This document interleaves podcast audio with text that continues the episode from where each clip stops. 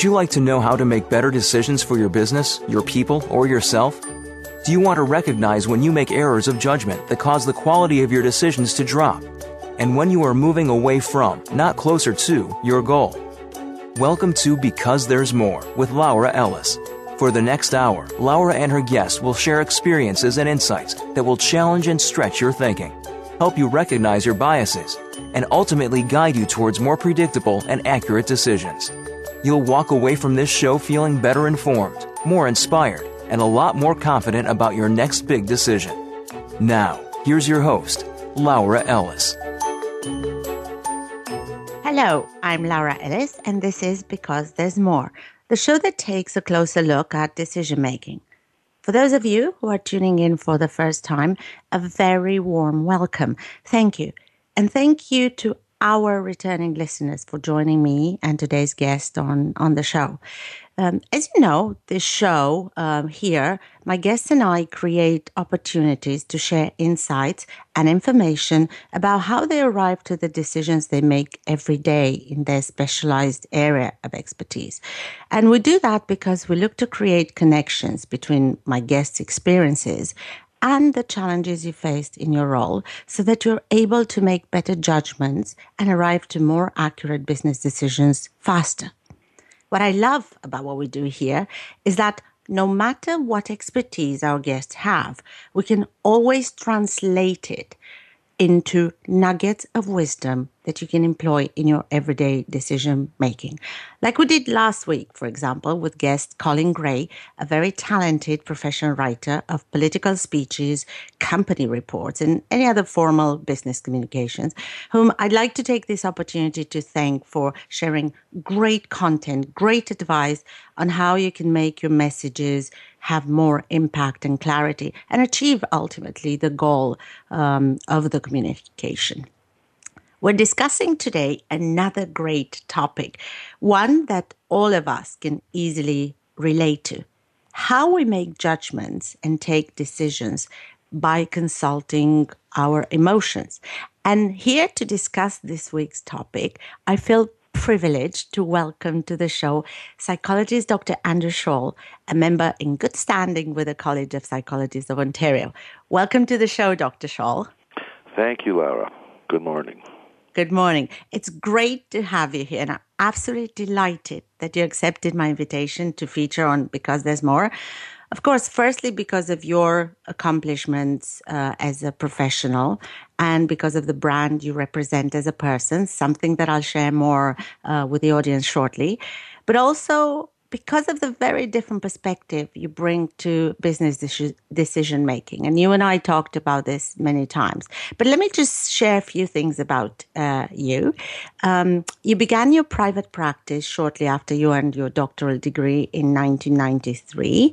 And from that point, you went on to specialize in clinical and rehabilitation psychology, marital counseling, and working with adolescents. Today, your organization has offices located throughout the Greater Toronto area and a complement of over 60 psychotherapists. Wow. And one doesn't need to know you for long to feel your caring and compassionate character, your broad and very deep professional expertise and experience, and of course, the passion and dedication you have for what you do. And I know this firsthand. As a long-time member in good standing of the Ontario College of Psychologists, you have conducted assessments and provided counseling for a diverse population of individuals and couples, have supervised a number of psychotherapists in their work, have served on many clinical competency examining committees for advanced doctoral students, and have supervised PhDs preparing for registration with a college. And in addition to all that, if it wasn't enough, um, you are a part time faculty member of York University and have been teaching in their department of psychology for over 20 years. When do you have time for all this? I somehow manage. you obviously manage very well because um, knowing you, um, the you know to the extent that that I know you, professional, we've work together. Um, I, I, know that there is nothing that you do that you don't give your absolute 100%. So um, everyone who interacts with you in one capacity or another is very um, um lucky to have you. And, and I'm going to add to this list uh, something that what I call you're also a shadow TAB advisor. And, and what I mean by that as a member of the college, uh, obviously you couldn't be affiliated with TAB directly, but that doesn't prevent you from supporting me in, in my work and and uh, kind of vicariously um, uh, helping um, the clients of TAB. So let me ask you, as I have asked all TAB advisors who uh, join me on the show, how would you describe TAB? I mean, how do you see it in your own, own words, and what kind of benefit do you believe it brings to the business world? Um, well, my understanding, uh, Laura, is that TAB is, is a collection of um, individuals who offer consultation uh, to businesses, uh, but in a slightly different way than, than is typical. Um, typically, uh, businesses reach some kind of crisis point, they're struggling, um, and they seek outside consultation uh, for ways to resolve uh, whatever struggles or conflicts they may be having.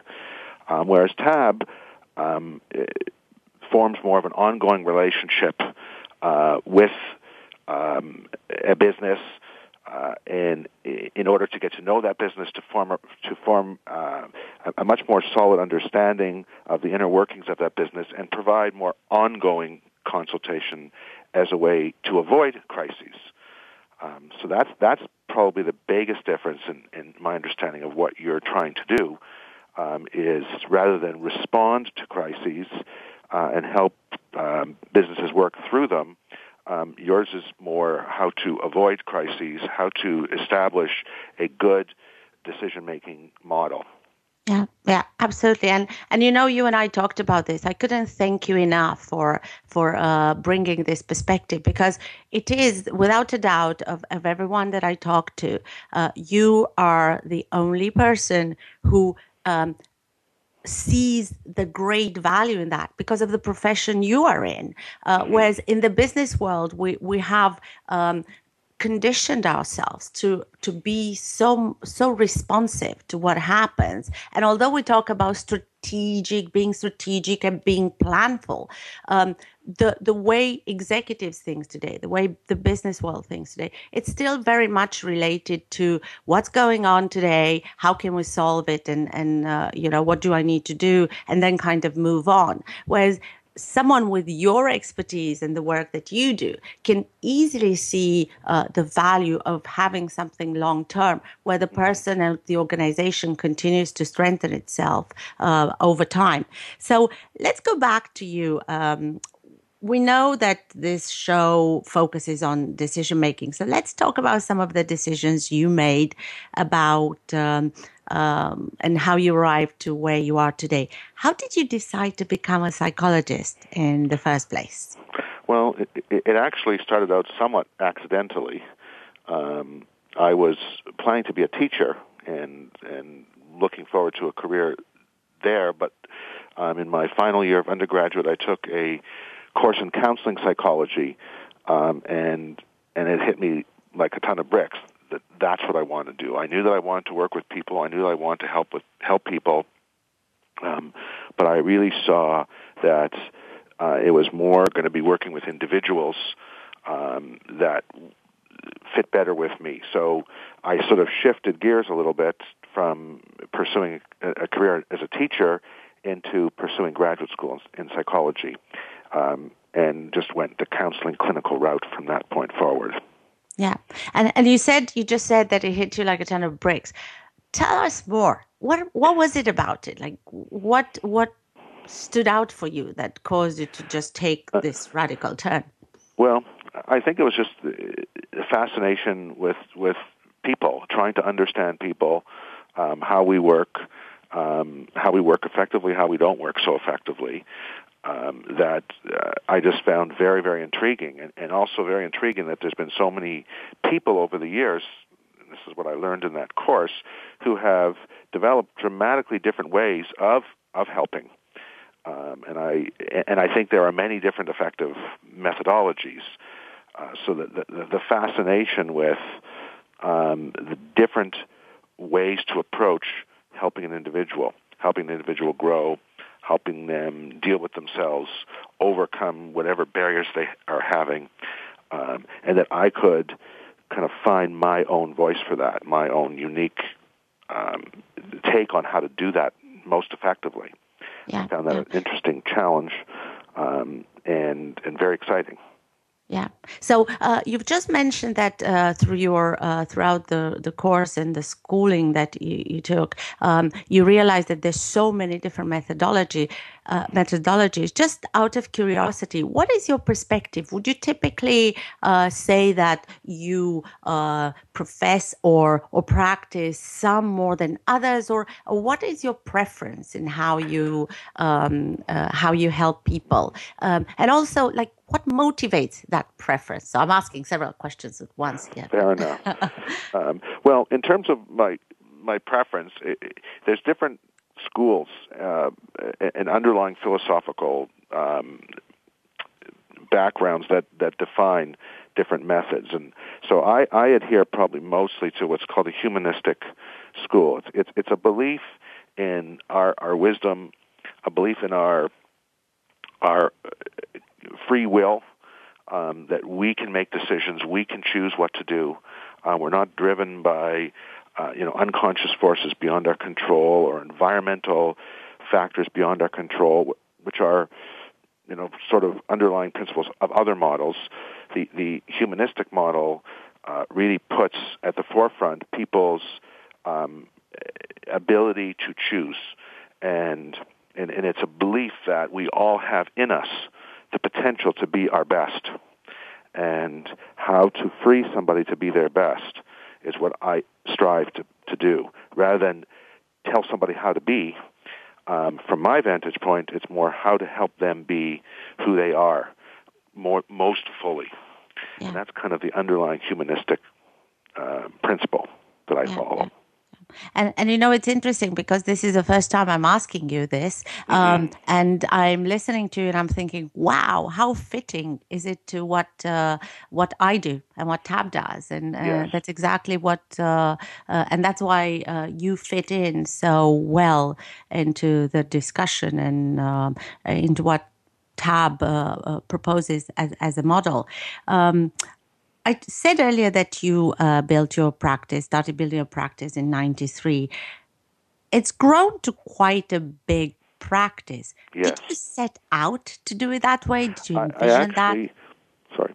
No, I actually did not set out. Uh, you know, um, I just kind of went with um, with the flow. I kind of joke that I, I'm not great at saying no. So when work kept coming my way, rather than saying no, I'm too busy. Well, let me get somebody that can work with me that can take on that extra work.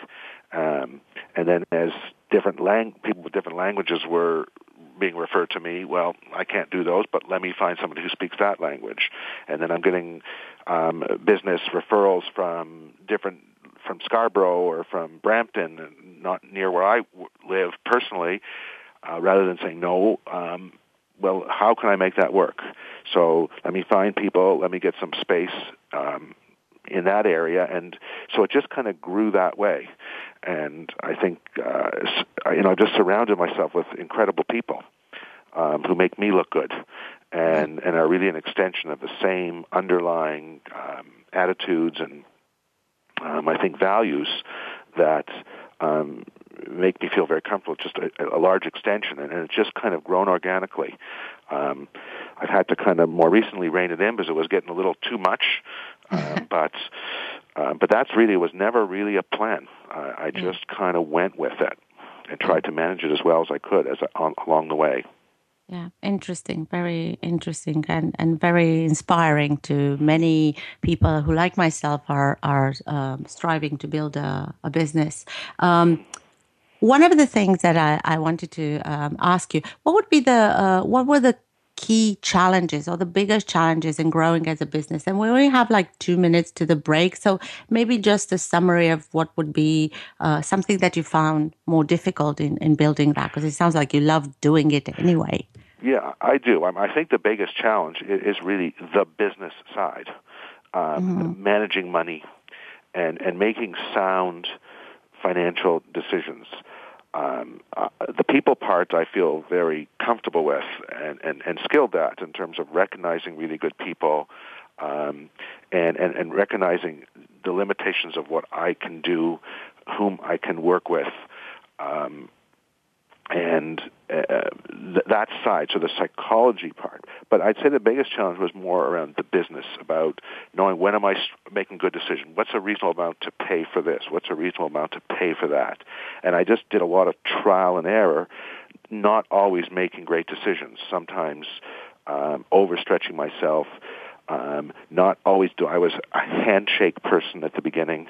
Uh, I didn't have anything in writing with people that were going to be paying me money, um, and and that worked out most of the time. But there were times when it was a it was a problem. So I think the the adhering to sound business practice and and money management practice would have been my biggest challenges uh, because I had no formal training in that at all, and mm-hmm. that was uh, that was difficult to um, you know make good decisions and sometimes I did. I think I made over emotional decisions because I, I just I wanted to do something, and I'll deal with the other part later. And I think that yeah. was uh, a mistake some of the yeah. time. Yeah, interesting. Uh, and we'll talk about the uh, emotional part of decision making. Mm-hmm. Um, did you have any resources available to you to to help you? I had like, some mentorship, and I had a couple of uh, people when I first graduated. I kind of worked in their in private practice as an associate of theirs. So I learned a little bit there. I was able to consult um, with people who had been doing what I wanted to be doing for, for a lot longer, um, at least in terms of running a private practice.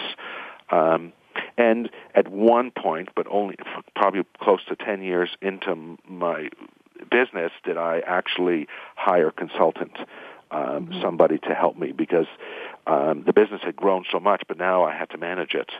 Um, so I made use of some of the resources that are out there uh, in terms of business consulting um, and mentorship early on in my career yeah yeah. It's it's great because it's uh, uh i'm ne- i never uh cease to be amazed by how applicable this uh, uh what i've built is and and how valuable it is for any profession in any capacity to actually have access to uh, a resource a, a qualified uh, uh, resource for advice. Uh, we only have like less than a minute to the break. So okay. uh, we're going to take a commercial break now but we'll be back in a couple of minutes to talk more to Dr. Shaul about his craft and uh, uh, discuss in more detail the impact of emotions uh, on decision making. So don't go away, and we'll be back soon.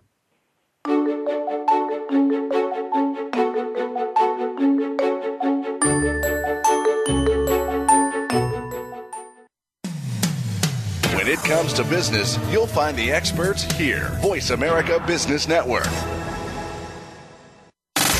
Have you friended us on Facebook yet? Why not?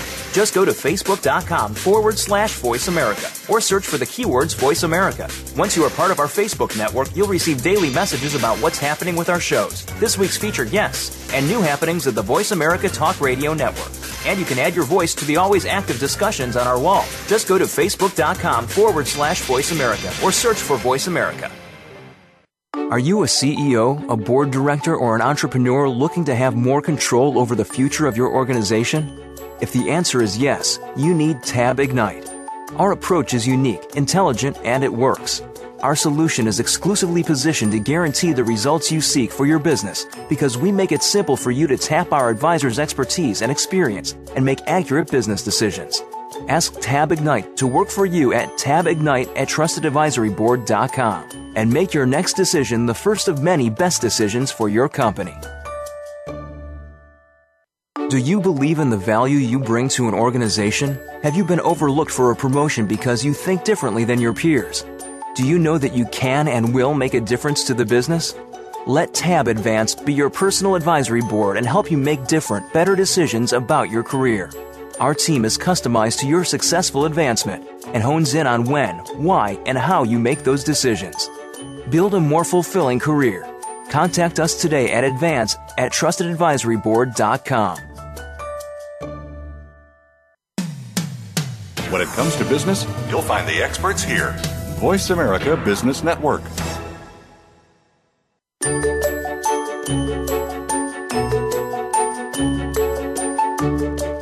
Are tuned in to Because There's More with host Laura Ellis. To connect with our program today, please send Laura an email to lellis at trustedadvisoryboard.com. Now, back to Because There's More. Hello, I'm Laura Ellis, and this is Because There's More, the show that takes a closer look at decision making.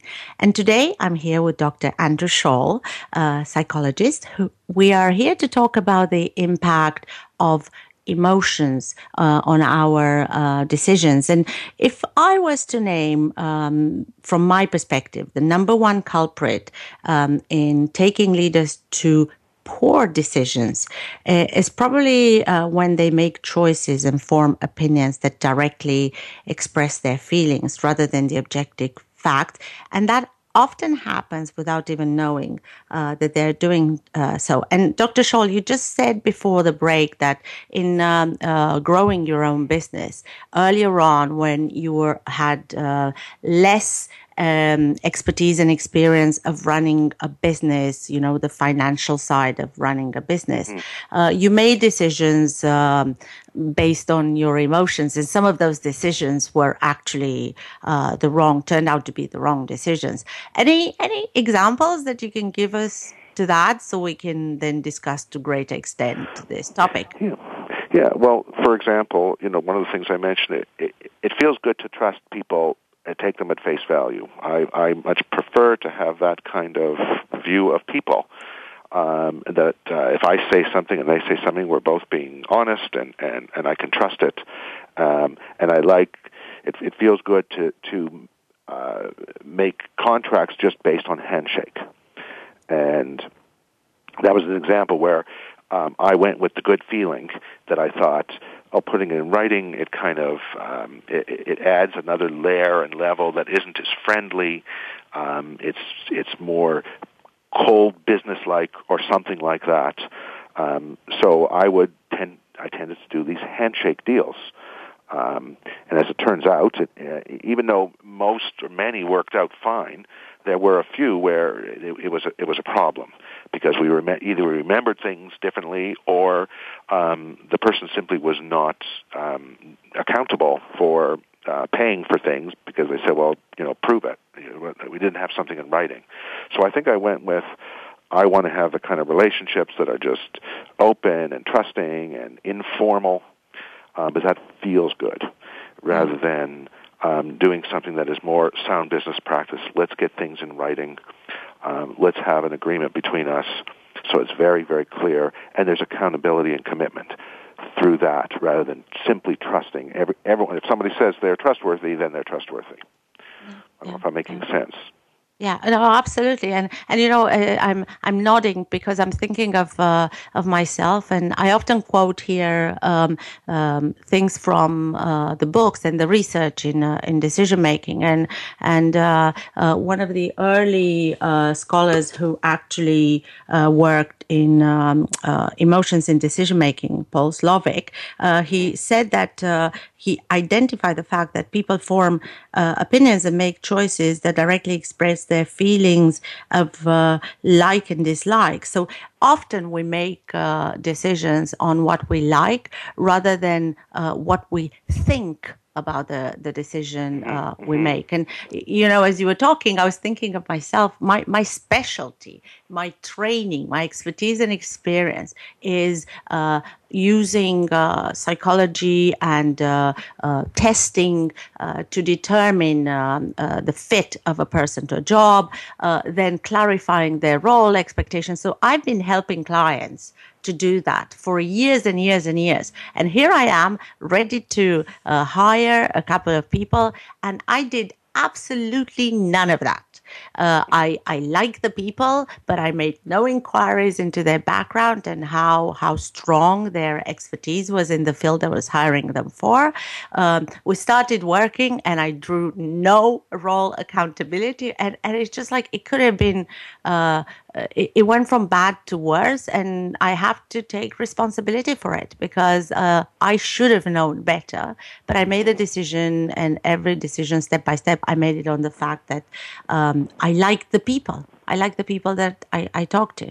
So, how do you describe the connection between uh, the work that you do um, and and how your clients make either personal or business decisions? Perhaps a lot of the people, and you can tell us more, but uh, I'm assuming that a lot of people come to you, um, let's say at least uh, the onset for personal reasons. But how have you found that uh, uh, your your clients' uh, emotional state affect how they make even business decisions and all sorts of decisions? Um, well, you know, I think it depends upon the emotional state, but. Mm-hmm.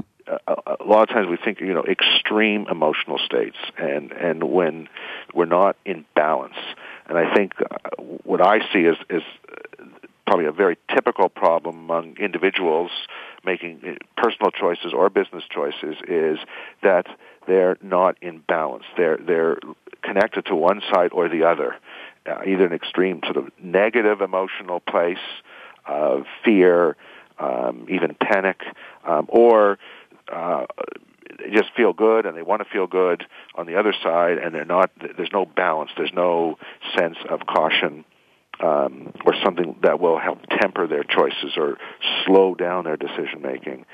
Um, so I think the the it, it's kind of when the, the person is out of balance on one side or the other.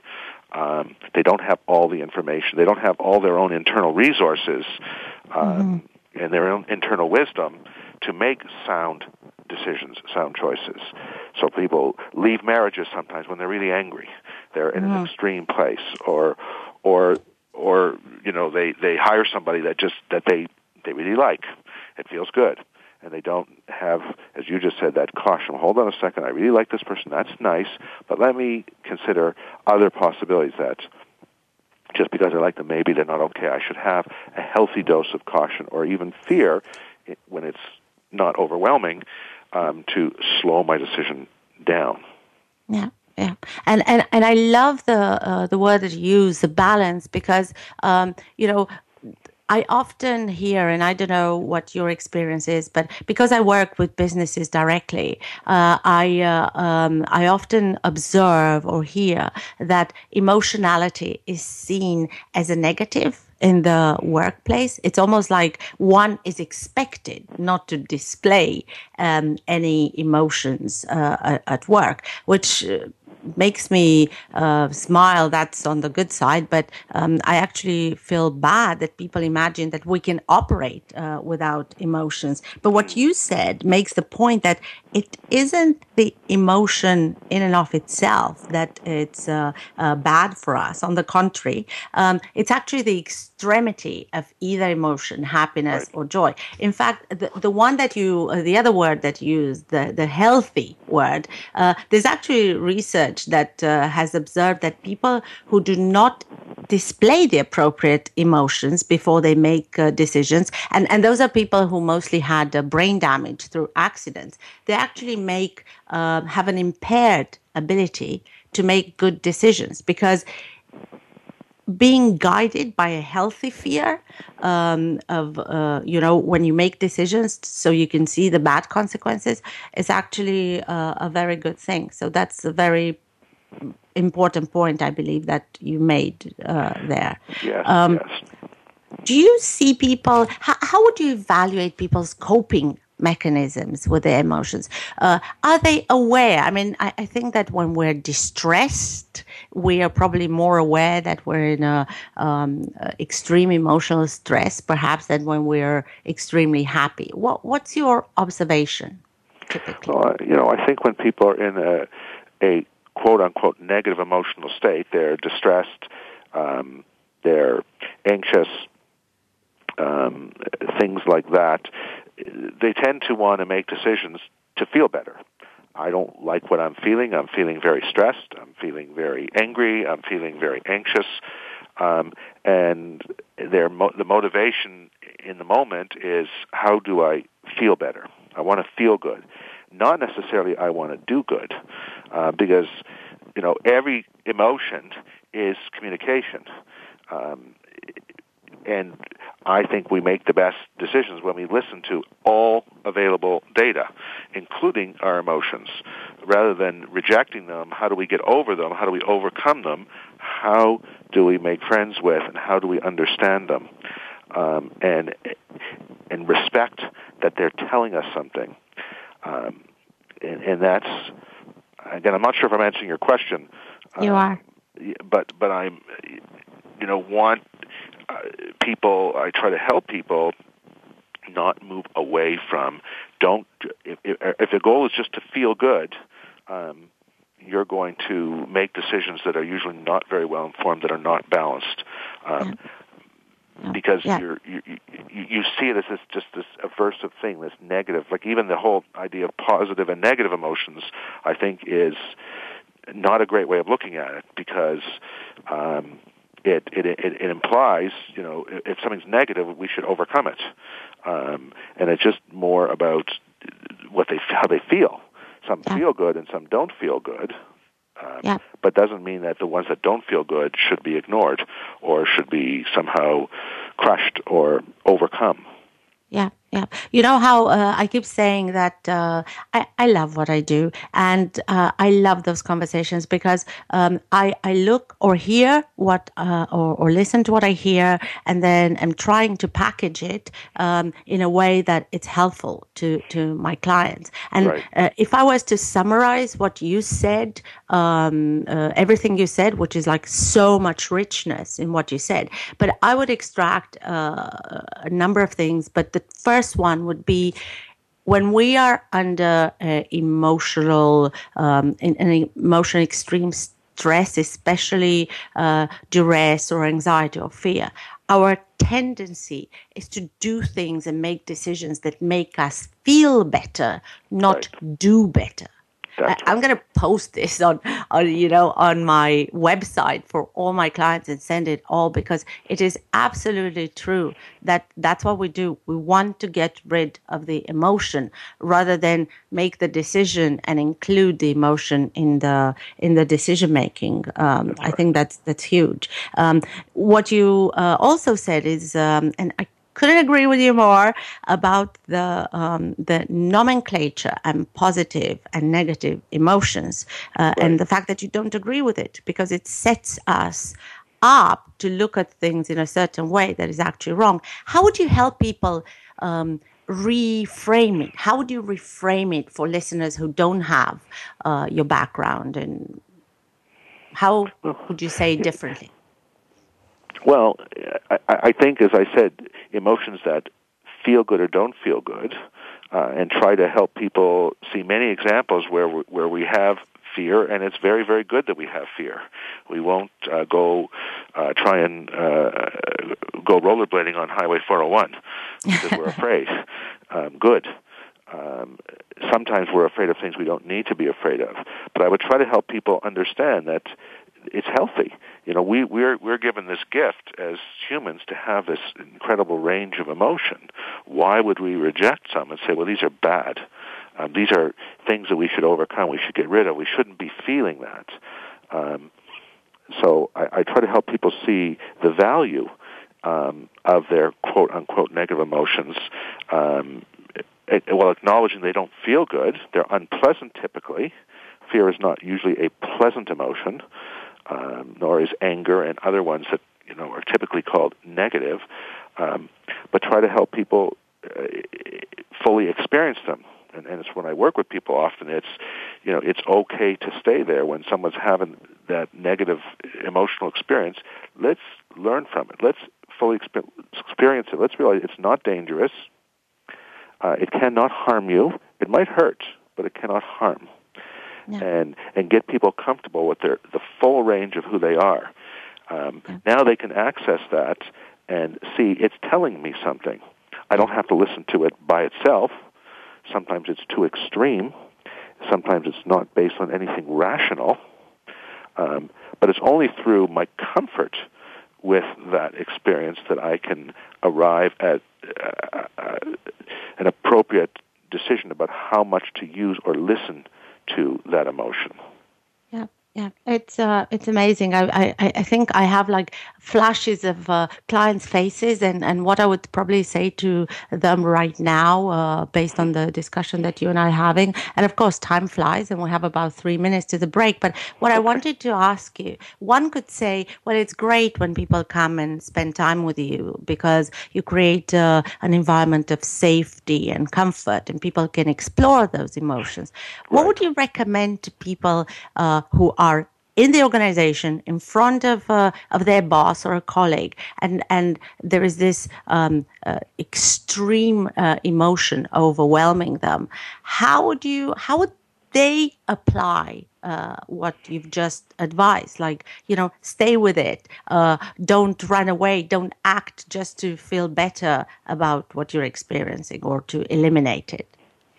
Well i mean it, it depends on uh, the severity. I, I, you know, I think a lot of what I try to teach people is you need to practice this away from game time situations. So when you're in that board meeting uh, and the emotion comes up, you're now kind of in in the midst of you know the heat is on in that moment. It's very very hard to react. I mean, in that moment, I would just tell people to stop. You don't need to do anything. You don't need to say anything. You just need to stop and breathe. And and and, and you know, pe- people sometimes in extreme emotion treat it as urgent and an emergency. I must do something. And usually, no, we're we don't need to do anything in that moment. But preparing for those moments is really what it's about. So away from the game time, away from the time when the heat is on, I need to practice uh, in situations that are less stressful, um, less heavy. Um, it's like working on my my backhand in tennis. I don't, you know, it's my difficulty for me. I don't work on that just in a tournament. I actually go and I practice away from the tournament. So when I'm in the tournament, I've now worked on it, and and it's I'm in better shape to hit a good backhand. So I think it's what we do away from the heat um, in our relation with, with these so-called negative emotions when, is much more important. In the heat, I would just say pause, stop. Yeah. You don't yeah. need to do anything. 99% of the time, there is absolutely no urgency. Yeah. Nothing needs to be done.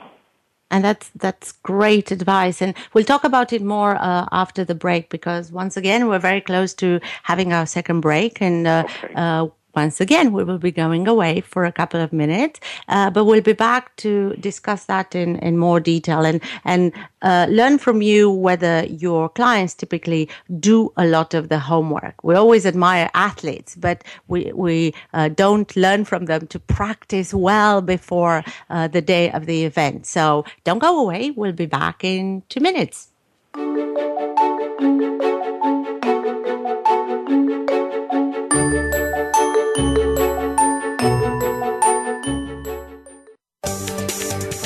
The boardroom to you. Voice America Business Network. Do you believe in the value you bring to an organization? Have you been overlooked for a promotion because you think differently than your peers? Do you know that you can and will make a difference to the business? Let Tab Advanced be your personal advisory board and help you make different, better decisions about your career. Our team is customized to your successful advancement and hones in on when, why, and how you make those decisions. Build a more fulfilling career. Contact us today at advance at trustedadvisoryboard.com. Are you a CEO, a board director, or an entrepreneur looking to have more control over the future of your organization? If the answer is yes, you need Tab Ignite. Our approach is unique, intelligent, and it works. Our solution is exclusively positioned to guarantee the results you seek for your business because we make it simple for you to tap our advisor's expertise and experience and make accurate business decisions. Ask Tab Ignite to work for you at tabignite at trustedadvisoryboard.com and make your next decision the first of many best decisions for your company. Voice America Business Network. the bottom line in business. You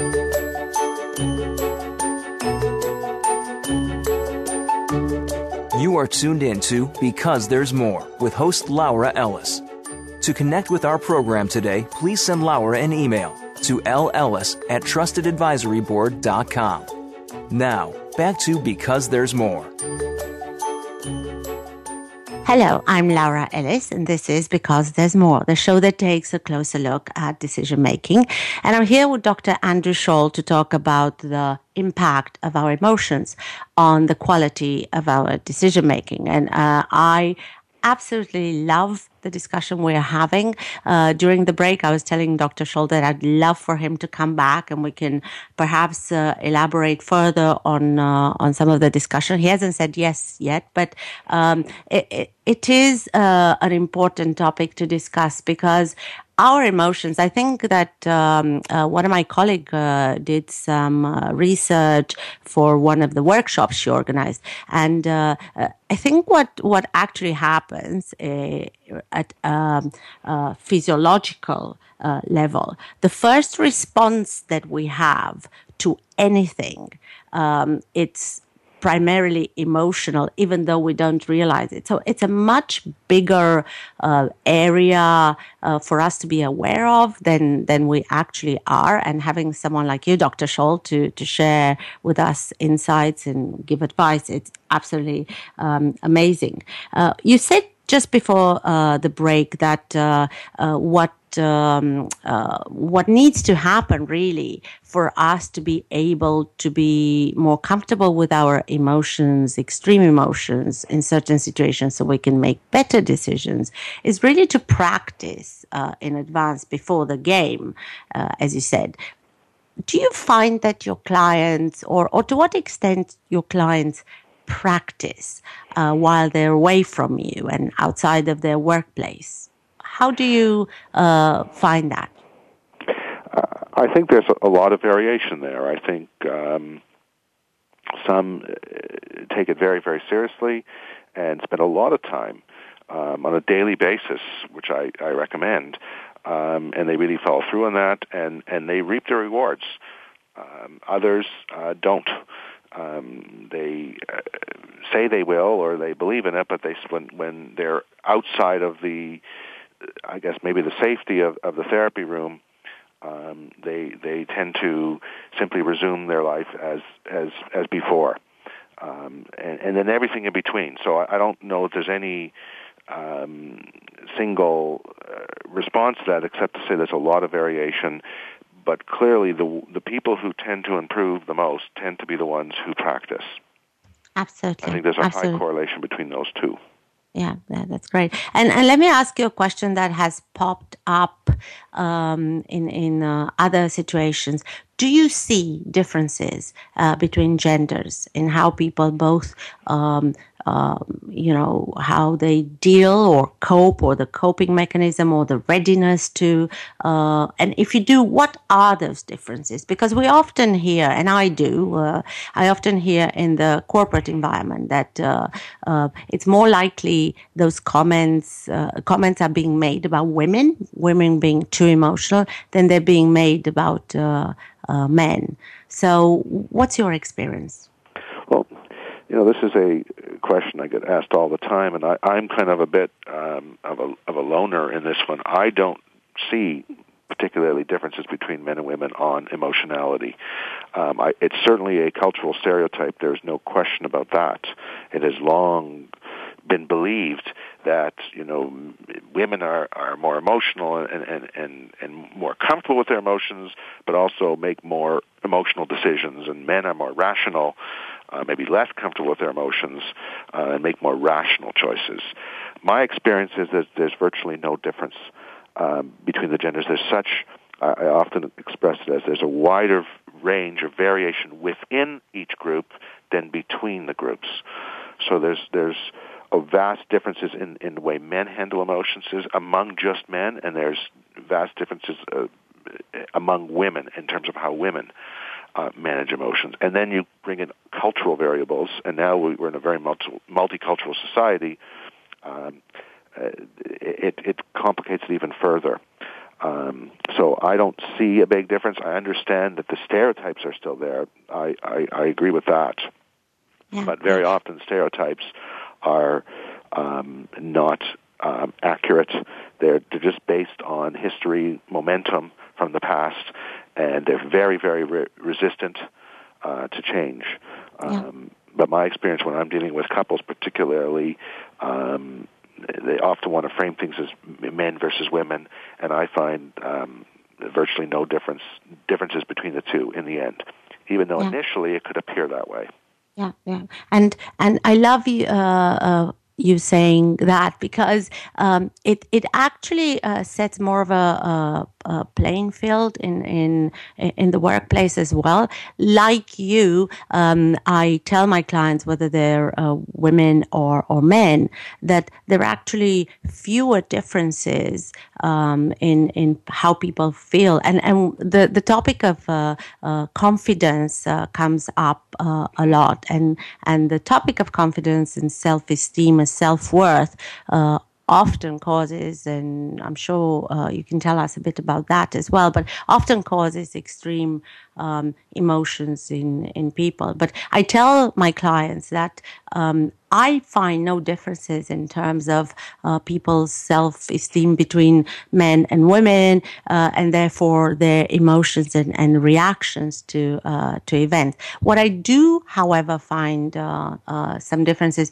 It, it's perhaps in the overt behavior sometimes um, just um, knowing that uh, 85% of uh, all executives in the world but for sure in north america are male there is more of a stereotype of what the successful executive needs to be like. So um, those aspiring um, to have that role also aspire to to fit the the stereotype, and that's why yes. probably um, we expect we are more exposed uh, to to men's behavior, or at least in the corporate world, than we're exposed to women behavior to actually even make a valid statement, right? Uh, uh, again, another trick of our minds uh, called availability heuristic. If we can right. think of more men uh, who are not emotional, um, and of course, then we'll say they're not. And then we have a handful of women executives only. And if two or three of those uh, demonstrated emotions, then we're tempted to, to say that. Um, what would you uh, say about how individuals uh, work in teams? Because that's another uh, important topic. Most of the time, executive teams have to work together. Mm-hmm. And as we talked, people make decisions based on what they like, what they dislike, how they feel. Um, what do you think about that? And what would you recommend for executive teams to work better together? Yeah, when I look at, at teams, and, I, I've done very little work uh, with businesses. I, I have consulted on a few occasions years ago, um, but uh, there's one main difference that I, I often see when when I think about groups um, that has a dramatic effect on their overall function. Um, some groups have what I would call a competitive spirit, that each individual wants to assert themselves. Here's how I see things. Here's who I am. Here's what I know. And the next person, well, okay, that's what you know, but here's what I know, and here's how I feel about it.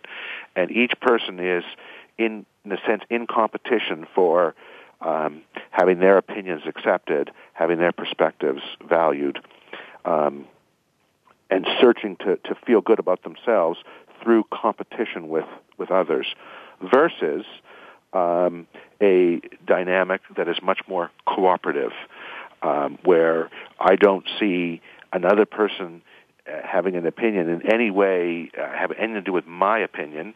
It's additive rather than it's me or you. It's me and you, and together we are stronger. And and groups that have that dynamic, that kind of trust and openness toward each other, um, tend to cooperate much better rather than that competitive, um, I need to somehow assert myself and um, see when somebody else comes up with a great idea, uh oh, that's not good for me. Now I have to work harder to impress. to somehow keep yeah. my position in the group.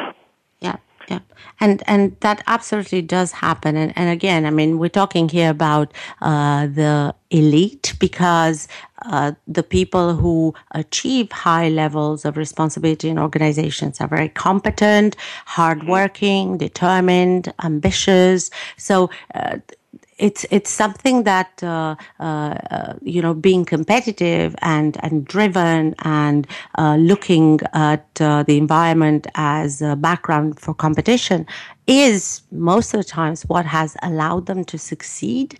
Uh, so it's kind of difficult to take it out of them when they work in a group, or at least that's what I observe. How would in your opinion, and I know you said you didn't do a lot of work with organizations, with corporations, but how would you advise people to get there? Because one of the what, what I notice is that uh, um, you know collaboration is becoming one of the uh, words, the right word to use in in organizations. Yet teams are no more collaborative today than they were last year when the word was not part of their competency uh, module. Yes. So I'm not sure if I understand the question. Is you know how to try to achieve this? Yes. How how in, in a situation because saying to people if you're more collaborative you, you get more. Any any other way for people to look at it so they can choose that collaborative mindset deliberately uh, rather than just be uh, an indication or, or direction from the organization. Well, one thing that that uh, I think that I noticed that some groups do together, and I often do this exercise with my students at York, uh, really distinguish between what I would call idea generation versus idea evaluation. And when, when a group is able to be in a pure idea generation phase and separate that from evaluation, it tends to breed more openness, more collaboration because we're just coming up with ideas. We're just putting things out there. Here's how I see it. Here's how I feel. Here's my perception. Here's what I think could work here. Here's what I think could work there. And in the idea generation, um, in a sense, all ideas are equal.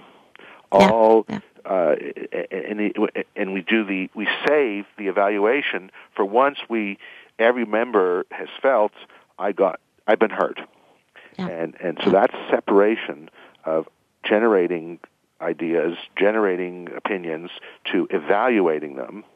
Yeah. Um, when those are separated, it, it, makes a big difference. Very often, that's not the case. Someone will say an yeah. idea, and someone says, "Well, that's not going to work. That's, yeah, that's yeah. Not, you know, for X, Y, or Z." So that's going to breed more of that competitive sure. dynamic.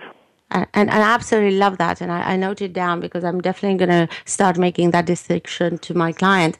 Uh, we have about three minutes to close. And I know okay. that you and I often talk about uh, uh, frameworks or tools or things that people can use. Generally speaking, any recommendations or any uh, uh, suggestions you might have for uh, uh what people can do to actually uh, get a better um, uh, management style of their emotions. And I know that the one that you said earlier, practicing in advance, it's an amazingly important one. Any others?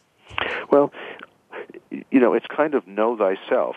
You know, it, it, it's sometimes I'm sometimes struck by how unaware people are in the moment of what they're feeling.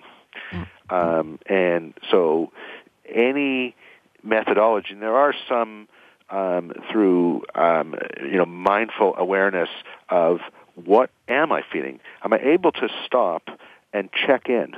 What am I feeling? Am I angry? Am I afraid? Am I anxious? Am I happy? Uh, am I tired? You know,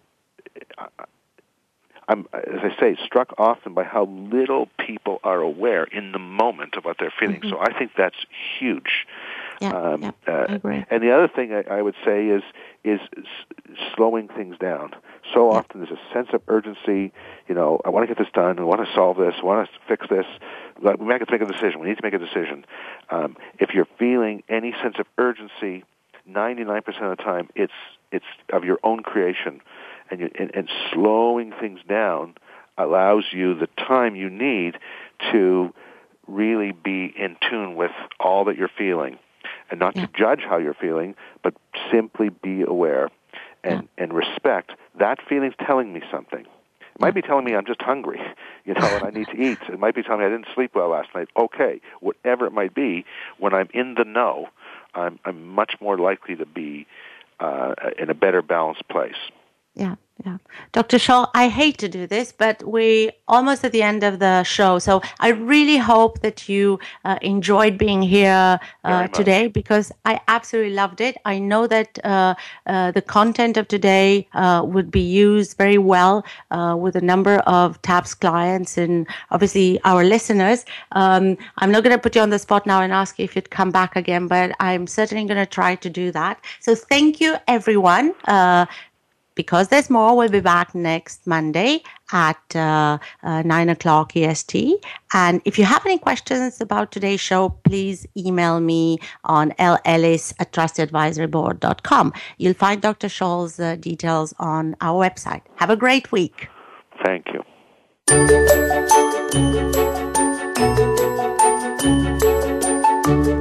We hope you've enjoyed this week's edition of Because There's More.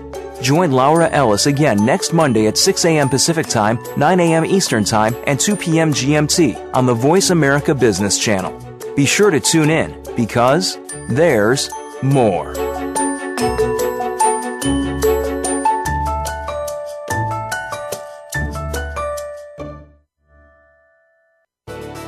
Thanks again for listening to the preceding program brought to you on the Voice America Business Channel. For more information about our network and to check out additional show hosts and topics of interest, please visit voiceamericabusiness.com. The Voice America Talk Radio Network is the worldwide leader in live Internet talk radio. Visit voiceamerica.com. The views and ideas expressed on the preceding program are strictly those of the host or guests and do not necessarily reflect the views and ideas held by the Voice America Talk Radio Network, its staff, and management.